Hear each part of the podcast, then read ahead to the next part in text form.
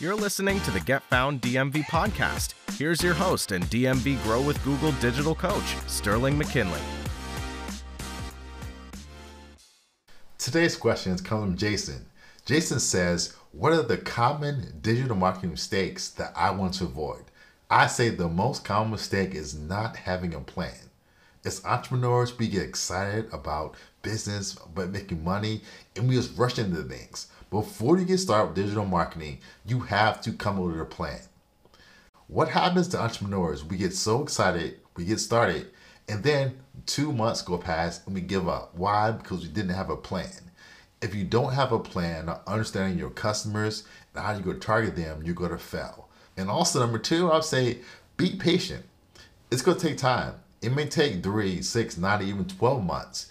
And always remember, digital marketing is something that's never done.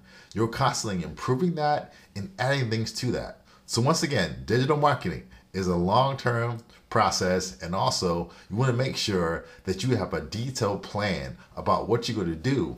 Once again, if you have any questions or comments about digital marketing, simply email a question to s at sterlingmckinley.com and I'll be sure to answer your question during our next episode.